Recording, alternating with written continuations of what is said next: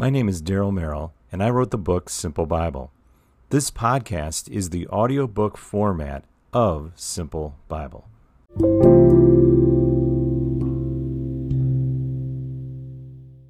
Obedience deepens our intimacy with Jesus. If we want to know the Father, we must not only love Him, but also obey Him.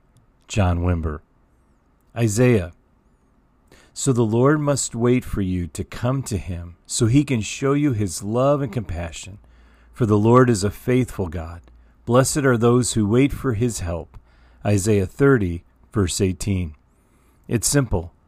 Jesus quoted Isaiah so much that it is often referred to as the fifth gospel.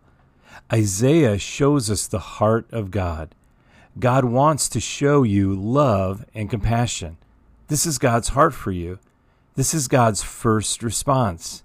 God is waiting for you to come to Him so He can bless you with His help.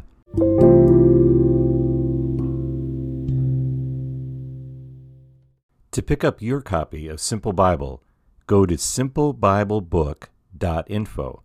That's simplebiblebook.info.